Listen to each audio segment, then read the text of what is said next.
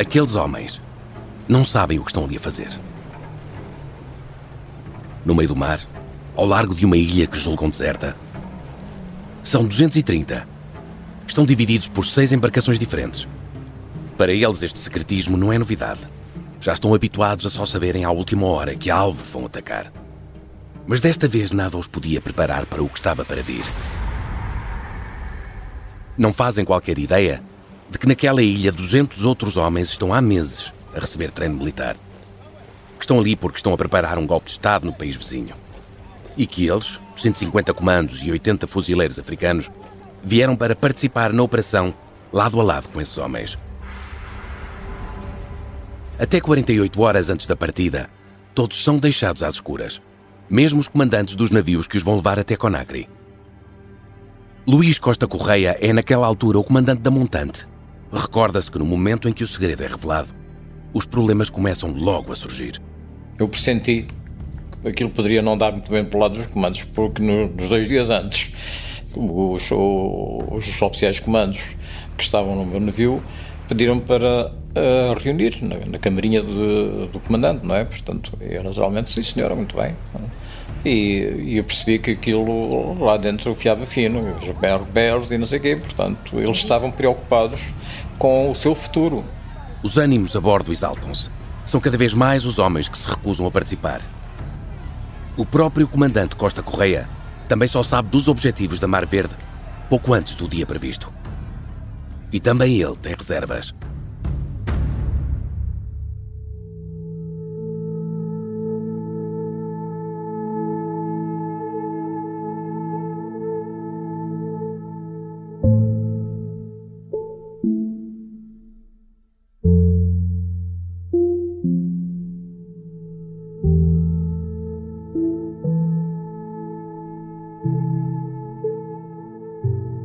Estamos em novembro de 1970. Faltam apenas 48 horas para a partida. Sem saberem de nada, António Lobato e os outros portugueses estão agora numa nova prisão e com segurança reforçada. Uma coisa é fugir para o meio do mato onde se podem esconder, mesmo com todos os perigos. Mas conseguir escapar de uma casa fortificada no meio de uma cidade cheia de gente é um desafio praticamente impossível. Não havendo fuga, teria de existir um resgate. A única hipótese de saírem dali passa pelo sucesso de uma operação que é também vista como a última oportunidade de Portugal vencer a guerra. Mas nada é certo. Só um restrito grupo de pessoas no governo e nas chefias militares tem informação sobre o que está na iminência de acontecer.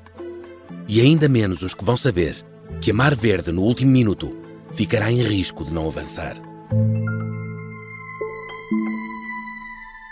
Este é o Sargento na Cela 7 uma série para ouvir em seis episódios que faz parte dos Podcast Plus do Observador.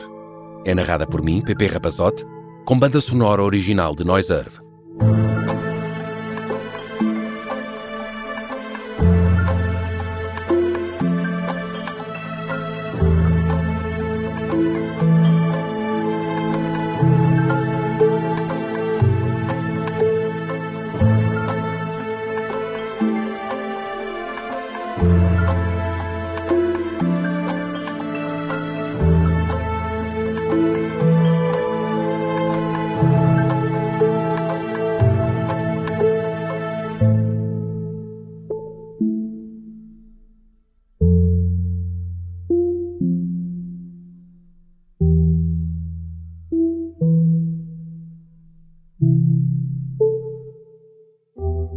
Esta é uma história real e é o conhecimento da história que guia a Onda em direção a um futuro melhor.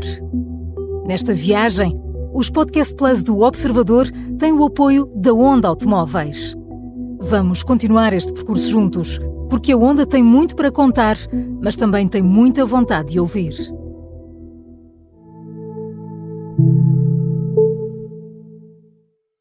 Episódio 5 A Operação Clandestina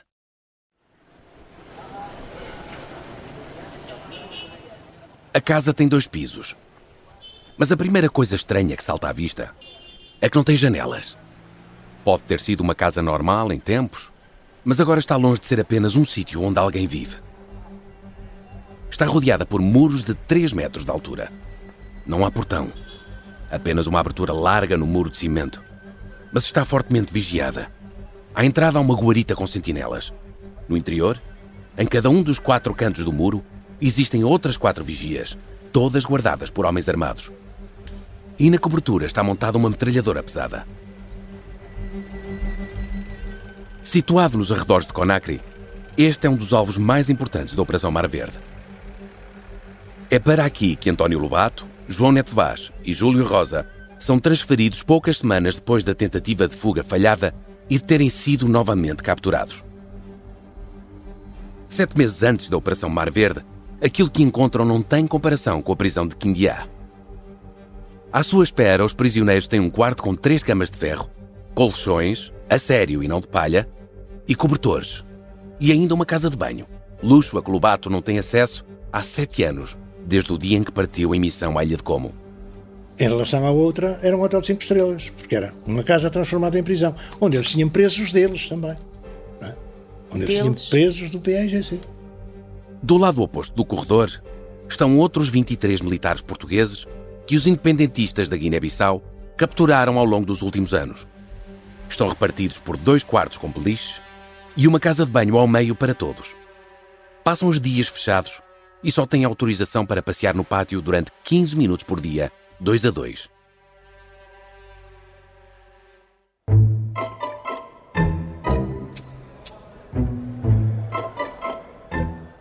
Quando Lobato e os restantes chegam à prisão, Geraldino Contino, o operador cripto que foi capturado na primeira e única missão em que participou, já lá está há dois anos. E por essa altura, já arranjou formas de tornar a vida na prisão mais suportável. Para ele e para os outros. Quando estávamos ali, tínhamos sempre cigarros. Cigarros que eram cigarros cubanos e, e davam-nos umas, umas caixinhas fortes pequeninas em cartão. E, esses cigarros, aquilo parecia, chamavam-se marca Legeiros, mas aquilo parecia charuto, era, era como aquele tabaco francês, pá, eh, que é muito forte, pá, o galoás. E eu, mas não há cartas. Eu, daquelas caixinhas de fósforos, porque eu tinha, eu fazia daquela parte de cima, de baixo, fiz cartas. Cartas! Com umas meninas assim para atrevidas e tal. Fiz, assim, aquela malta olhava que é o que é que ia fazer? Uma rainha, em vez de não punha a rainha, não punha a rainha vestida, punha a rainha descascada. A dama era outra, o, o cavalheiro era eu, o rei era o mais abonado. É Mas ponto eram cartas. Ao contrário de Lobato e Vaz, Dino garante que nunca fez planos para fugir. Para quê? Para onde? Se não o mataram naquele dia em que o apanharam, já não o vão matar. É mais seguro esperar que o libertem ou que a guerra acabe. E além do mais, até tem boas relações com os carcereiros. Tinha lá o chefe dos guardas, pá. Tinha lá uma namorada francesa, pá mas não sabia francês. Então ele trazia umas cartas da namorada e ia lá e, estava ali, eu lia. E depois ele dizia para, para, para eu escrever: Então, mas o que é que queres dizer? Pá? O Dino, Dino é que sabe. escrevia cartas, mas pá, pá, pá, pá, pá, pá. Coda, o chefe das sentinelas apaixonado, recompensa Dino com mamões e bananas em troca das cartas de amor e dá-lhe um tratamento preferencial que está muito longe de dispensar ao sargento aviador Lobato. O chefe da prisão, que era ao mesmo tempo, tinha sido guarda-costas do Cabral, digamos que era uma besta física. E um dia, eu já não lembro se foi por estar a cantar o hino nacional lá dentro da prisão, o nosso, outra coisa assim do género, e o tipo entra lá dentro da rompante, diz-me dúzia de coisas já não me lembro exatamente o que é e me aponta a metralhadora. Mas o tipo reteve-se. E assim, se não fosse o Cabral, já estavas morto há muito tempo. Amilcar Cabral, o líder do PAIGC, salvou-lhe a vida há sete anos quando decidiu que o movimento ia começar a fazer prisioneiros de guerra, em vez de matar todos os militares inimigos capturados. Lobato era odiado, mas valia muito mais vivo do que morto. Como lembra Dino, era um troféu primeiro troféu que eles tiveram foi um aviador, que era, que era a classe militar mais odiada pela população. Bombardeavam, digamos, as, os aldeamentos desde que houvesse a suspeita que se refugiavam ali para militantes do PSGC. A operação está por horas. Mas ao largo de Soga, os comandos africanos continuam irredutíveis e recusam-se a participar na missão. José Matos investiga o período da Guerra de África e revela um dos motivos que deixavam aqueles homens receosos. Dentro dos comandos africanos havia vários elementos dos comandos africanos que tinham família na República da Guiné. E quando lhes é dito que a operação, afinal de contas, era uma operação no país vizinho, vários deles manifestam grandes reservas em meter-se numa operação dessas. José Matos explica que na cabeça dos comandos não há um cenário futuro que lhes seja favorável. Se a operação for bem sucedida e o golpe de Estado resultar, por serem africanos, serão vistos como traidores no seu próprio continente. Se a operação falhar, as vidas deles e das famílias também estarão em risco. O militar que supervisiona a companhia de comandos é a voz da discórdia. Esse oficial, uh, o Leal de Almeida, uh, manifesta grandes reservas ao comandante Calbão. Diz mesmo ao comandante Calbão que a sua tropa, os seus comandos africanos, não estão disponíveis para ir uh, à República da Guiné fazer a operação. Isto provoca, obviamente, ao, ao comandante Calbão um problema ali gravíssimo na altura, porque o comandante Calbão precisava, de facto, dos comandos africanos. Uh, e faz com que uh, o comando de Calvão leve, uh, o, o, oficial Leal Almeida o leve a Bissau, a falar com o General Spínola, e o General Spínola em Bissau, eu diria que passa uma grande reprimenda no Leal Almeida, e que de certa forma o pressiona fortemente para que ele aceite a missão, e portanto para que ele participe e ponha de facto na ordem os comandos africanos, não é? Leal da Almeida irá efetivamente à operação mas, como se verá mais tarde, a desavença entre os comandos não ficará resolvida, mesmo depois de Amar Verde partir para o terreno. E isso vai ser fatal. Na reunião com os comandantes das embarcações, Costa Correia, que está ao leme da montante, também apresenta vários argumentos contra a operação. Eu penso que isto é uma operação um erro. As consequências para Portugal a prazo eram negativas, que aquilo era contra a ética, de certo modo, atacar um país sem declaração de guerra. Evidentemente que eu estaria inteiramente de acordo com a operação no, respeito aos prisioneiros de guerra, ou à sua recuperação. Sabia que isso teria alguns, teria alguns custos, mas ao nível estratégico da política portuguesa parecia ser um grande erro se pensássemos na evolução que, que o mundo estava a ter. Uh, essencialmente foi isto, e não foi pouco. Costa Correia consulta a sua guarnição. Apesar de manter as dúvidas, decide avançar. É no navio que comanda que vão viajar os dirigentes máximos da Frente Nacional de Libertação da Guiné.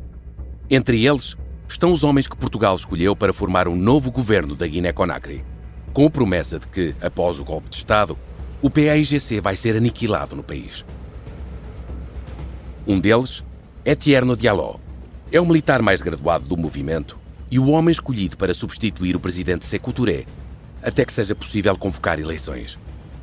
Diallo chega à soga apenas no dia da partida. É lá que se encontra com António de Spínola, que vai de propósito à ilha passar revista às tropas. Spínola garante aos homens que, aconteça o que acontecer, Portugal não deixará de apoiar as suas famílias.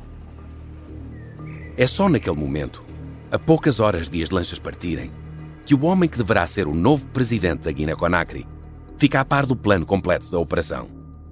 E isso também vai ser um problema, conta a sua filha Bilguissa Diallo.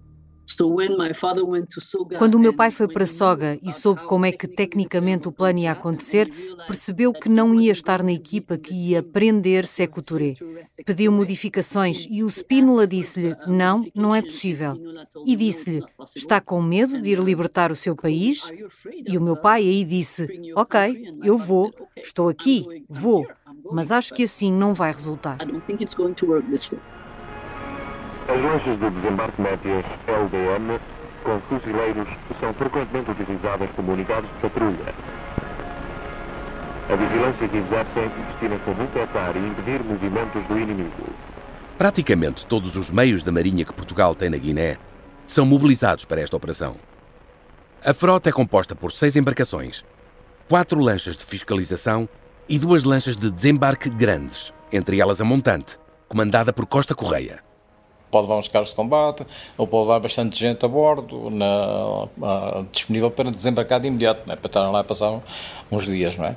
Dois ou três dias ainda bem, mas mais que isso não.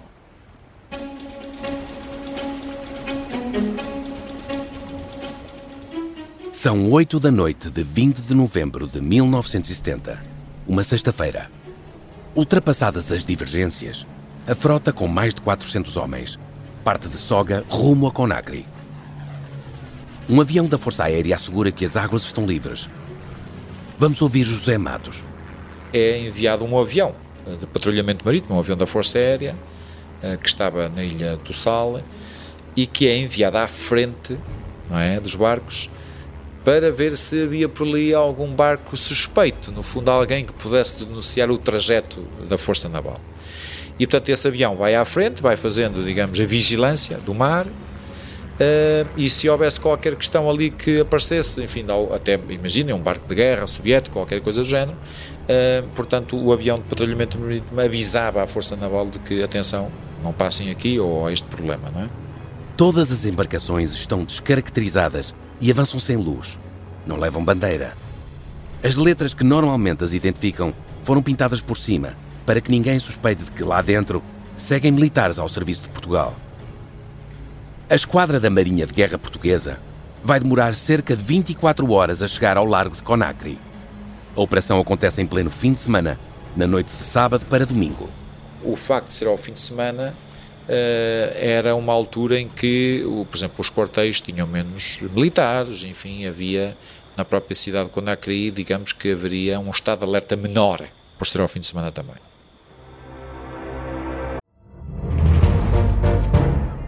Saguei. Tirei, tirei a faca. Fui, empunhei e mesmo no momento em que.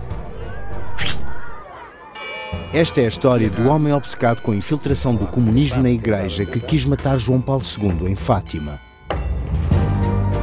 Matar o Papa é uma série para ouvir em seis episódios e faz parte dos Podcast Plus do Observador.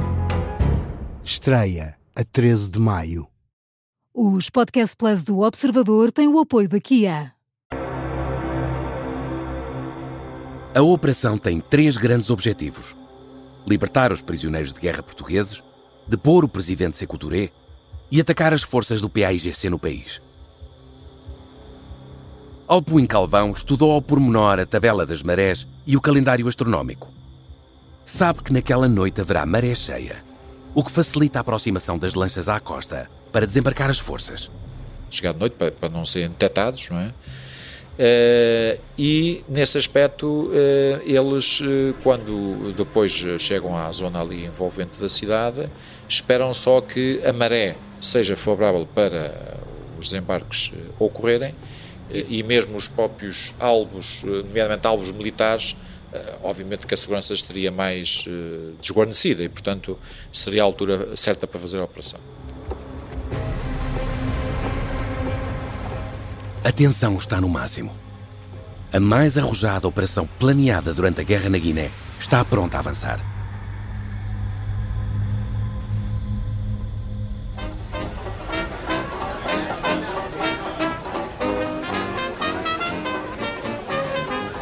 Não esquece nunca mais, aquilo era, no, molho do. que também era o molho do Yacht Club. E havia lá uma festa, aquilo era um, um sábado, um domingo, que havia lá uma festa, de maneira que haviam era Dixieland, nunca mais me esqueço.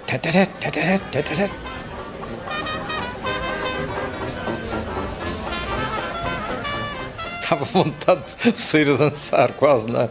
Eu via-se um bocadinho ao longe, claro, mas achei graça realmente, cara. Estávamos bem acolhidos, como vê. É quase uma e meia da madrugada de domingo, dia 22 de novembro. Dispersos por vários pontos da cidade, os militares portugueses começam a chegar à terra em botes de borracha. A montante é a única que tem mesmo de acostar para deixar sair os tripulantes. E vai ter de o fazer em pleno porto de Conakry, mesmo ao lado de um bar, o Yacht Club. O meu navio tinha a missão mais difícil. Os outros navios tinham que fundear ao largo da costa e mandar o pessoal para a terra por botes. O meu não, o meu tinha ir mesmo à terra desembarcar o pessoal. Ali assim não tiveram que dar os pés sequer. Serviço, serviço de qualidade. é montante, serviço de qualidade. Os militares e os dissidentes desembarcam sem que os homens e as mulheres que dançam no bar se apercebam de nada. A cidade está sob ataque, mas a música não para.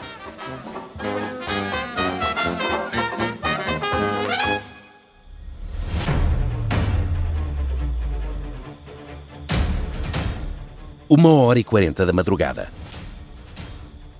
O comandante Alpuim Calvão, a bordo da lancha de fiscalização Orion, dá ordem ao primeiro grupo para avançar. Objetivo número 1: um, destruir as lanchas do PAIGC ancoradas no porto de Conakry. Quando se aproximam, os 14 fuzileiros deparam-se com o pior cenário possível. Um navio de guerra soviético parece fundeado no porto. Mas mesmo assim, apesar dessa suspeita deles, eles decidem avançar. Com a ideia, vejam bem, estamos a falar de um pequeno grupo de homens, com a ideia de atacarem o próprio barco soviético, se ele lá estivesse. E, portanto, continuam o seu, o seu trajeto, entram na, na, na enseada do Porto e só quando eles depois já se estão a aproximar eh, dos barcos é que percebem que afinal foram enganados porque eh, a ideia que eles tinham de um barco grande era afinal eram dois barcos encostados um ao outro e portanto dava a ideia de um barco maior. Mas, portanto, vejam bem, eh, digamos, o aspecto, digamos, de, de, de, coragem destes homens, não é? Que, no fundo, mesmo perante a suspeita que pudesse lá estar um barco soviético, vão em frente. Os fuzileiros eliminam uma sentinela e lançam granadas para o interior das embarcações.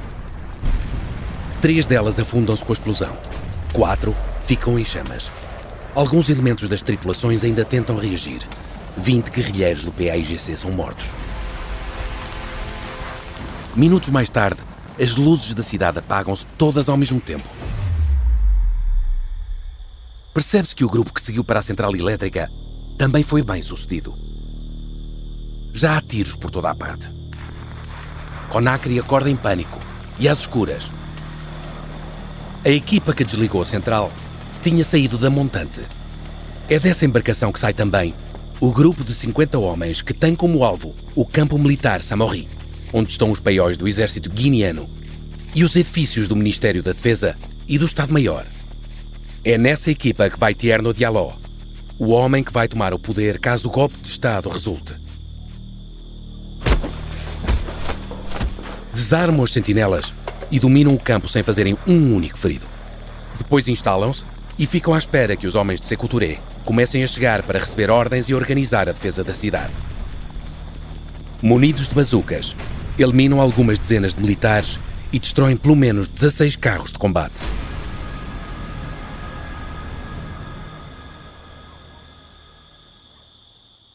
Quando já não vem mais ninguém, incendeiam os edifícios e dão por encerrada a missão. O facto de ter sido tão fácil tomar as mais importantes instalações militares da Guiné-Conakry não é uma surpresa. O país tem um exército mal pago e mal preparado. A própria organização das forças guineanas também é uma, uma organização muito deficiente, não é? E, portanto, nesta situação toda, no meio daquela confusão, durante a madrugada, há, muitos soldados que são mortos, uh, coitados, são, são surpreendidos, não é? Pela, pela, pelos grupos portugueses que lá estavam já entracheirados e, portanto, o facto das forças guineanas uh, viviam numa situação miserável, portanto, passavam fome, uh, enfim, mal pagas, mal treinadas, mal preparadas. É o próprio ditador que promove a situação. Com um exército forte, Seculturé correria maiores riscos de se virarem contra si e fazerem um golpe de Estado. Em vez disso, prefere criar uma outra força, a milícia popular, que é quem faz a sua defesa pessoal. E assim esvazia de poder os militares, que até para acederem a armamento têm dificuldades. A própria chave dos armazéns onde está o arsenal fica guardada no palácio do presidente por causa da paranoia do ditador.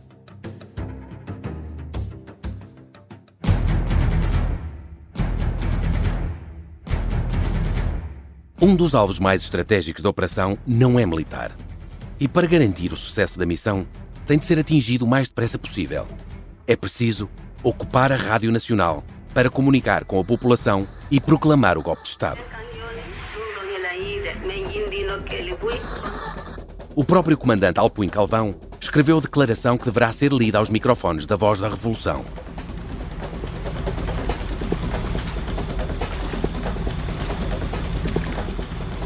A equipa que segue para lá desembarca a apenas 100 metros das instalações. Um militante da Frente Nacional de Libertação da Guiné serve de guia.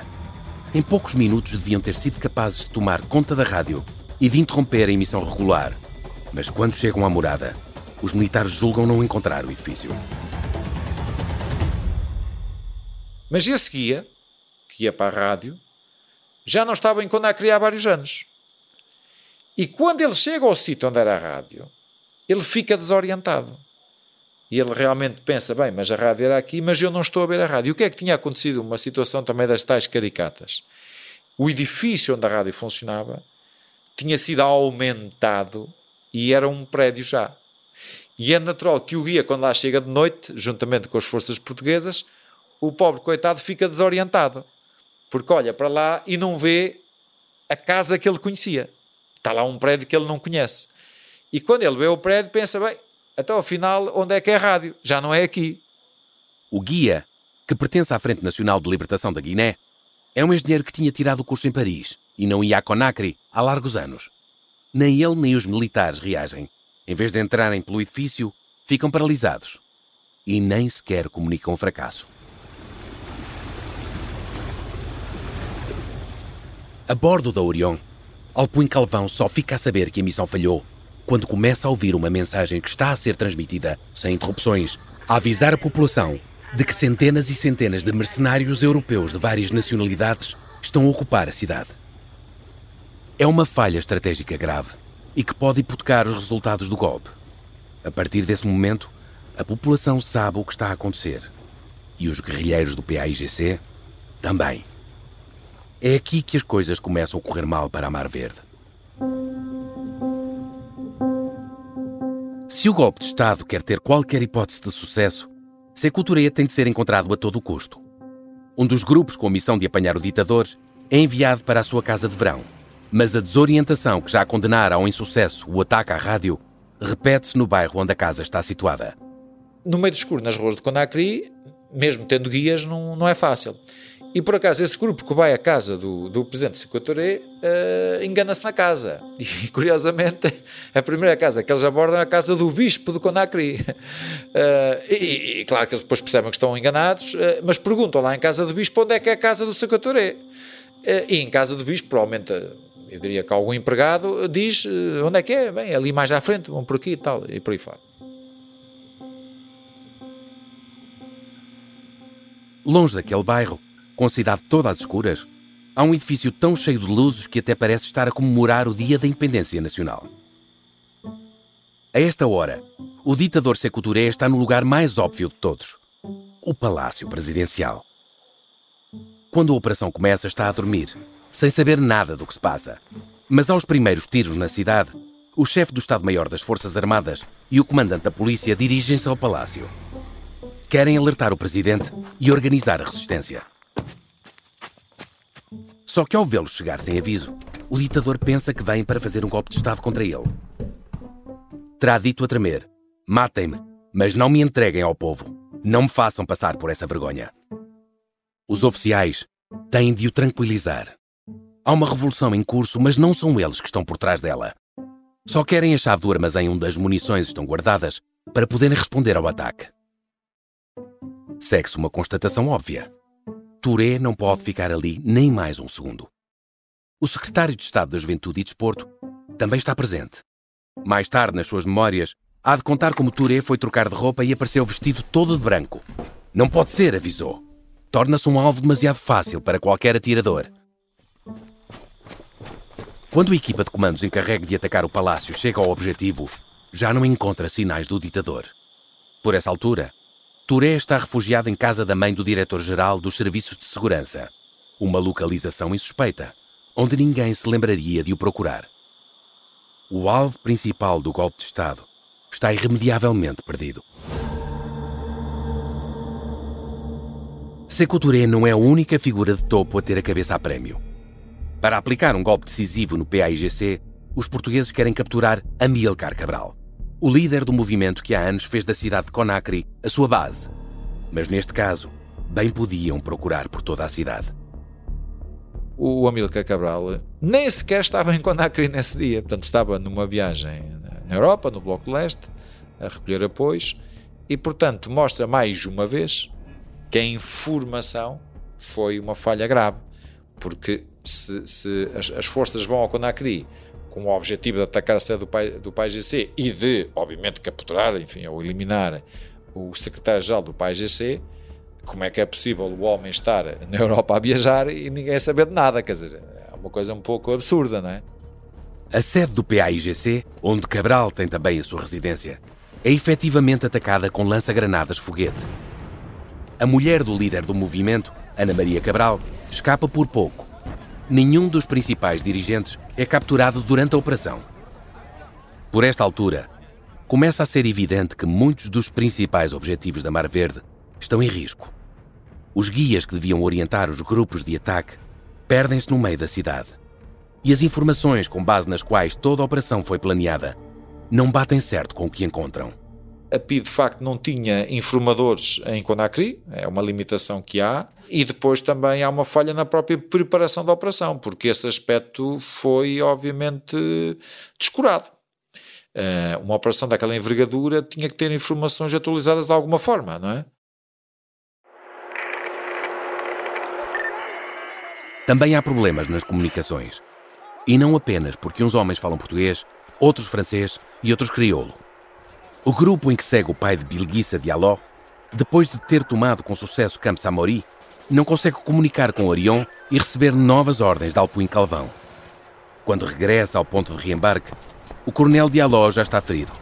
Levou um tiro num braço, mas está disposto a voltar para a cidade.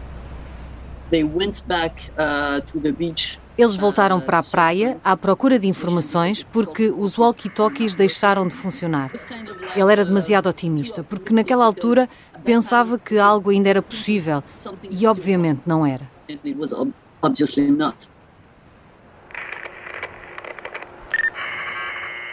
Uns após os outros, são vários os grupos que tentam comunicar com o navio de comando, sem qualquer sucesso.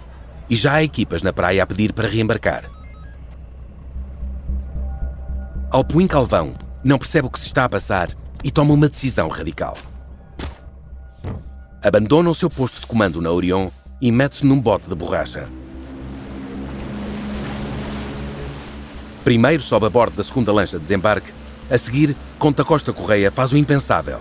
Segue ele próprio para a terra uma, uma, decisão muito arriscada. Nestes casos não, não, não se deve fazer isso, deve mandar alguém, sim, mas ele tinha que estar a bordo no centro de comunicações. Mas não, foi a terra, apanhou um táxi, pagou em, em, dinheiro local e tudo, para nós espantado do motorista, foi lá tal, saber o que é que se passava, de uma maneira possível, e regressou a bordo, mas isso parece que não, mas sempre foi para aí uma hora, não é? Que ele deve ter gasto nisso, não é? Uma, uma geneira técnica incrível, não é? Não, não se passa pela cabeça de ninguém. No relatório que escreveu depois da operação, Alpuin Calvão faz uma avaliação diferente. Diz que só esteve meia hora em terra a organizar o reembarque dos militares e a pedido de um dos comandantes. Mas se as coisas já estão a correr mal, vão ficar ainda piores. De todas as comunicações trocadas no frenesim da operação, Há uma enviada por volta das três da manhã para o navio do comandante, que se destaca. O filho da puta do tenente fugiu com 20 dos meus homens. Traiu-me miseravelmente. O tenente é Januário Lopes. É um dos comandos africanos que, ainda antes da partida, se manifestaram contra a operação. A deserção não foi uma surpresa para muitos. Januário tinha um irmão, o JJ, fazia parte do PAIGC e vivia em Conakry. Durante o trajeto para o objetivo que lhe estava destinado, manda parar os seus homens e anuncia que não vai atacar. Todos os 24 que o acompanham acatam a ordem e decidem também desertar. Mas as coisas vão correr-lhes terrivelmente mal.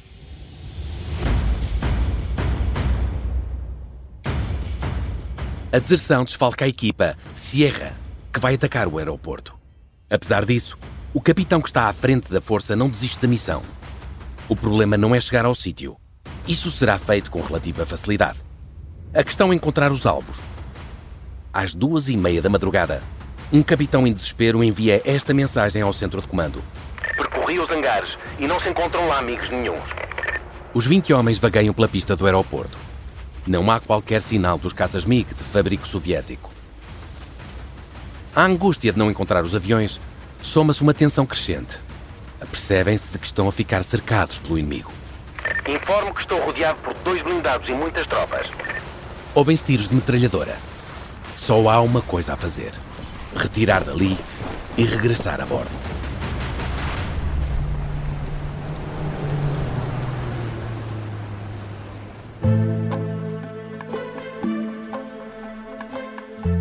O tempo está a acabar.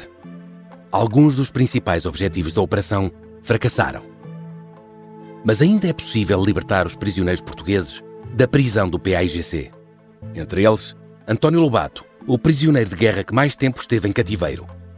E também António Júlio Rosa, João Neto Vaz e Geraldino Contino. Quando começarem a ouvir os primeiros tiros, os quatro vão pensar que está em curso uma revolução interna contra o ditador do país, Sekou Touré. Não lhes passará pela cabeça que aquele grupo de militares está ali por causa deles. Mas essa é uma história para o último episódio. Eu pensei que morria nessa noite. Tive para aí dois, três minutos sem ar dentro do quarto, debaixo da cama. Dá-me uma granada para dar uma arma qualquer, qualquer coisa.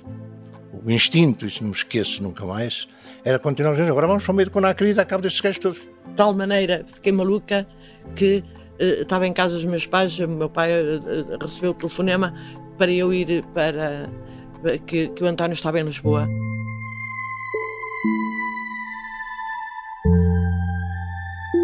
O Sargento na Cela 7 é uma série para ouvir em seis episódios e faz parte dos Podcast Plus do Observador. Pode ouvir no site do Observador e subscrever nas plataformas de podcast habituais. É narrada por mim, Pepe Rapazote, e tem banda sonora original de Noiserve. O guião é de Tânia Pereirinha e João Santos Duarte. As entrevistas de Tânia Pereirinha. A sonorização e pós-produção áudio de Diogo Casinha. A coordenação é de Miguel Pinheiro, Filomena Martins, Pedro Jorge Castro, Ricardo Conceição e Sara Antunes de Oliveira. Neste episódio usamos também sons históricos do Centro de Audiovisuais do Exército. Podcast Plus, do Observador. É mais do que um podcast.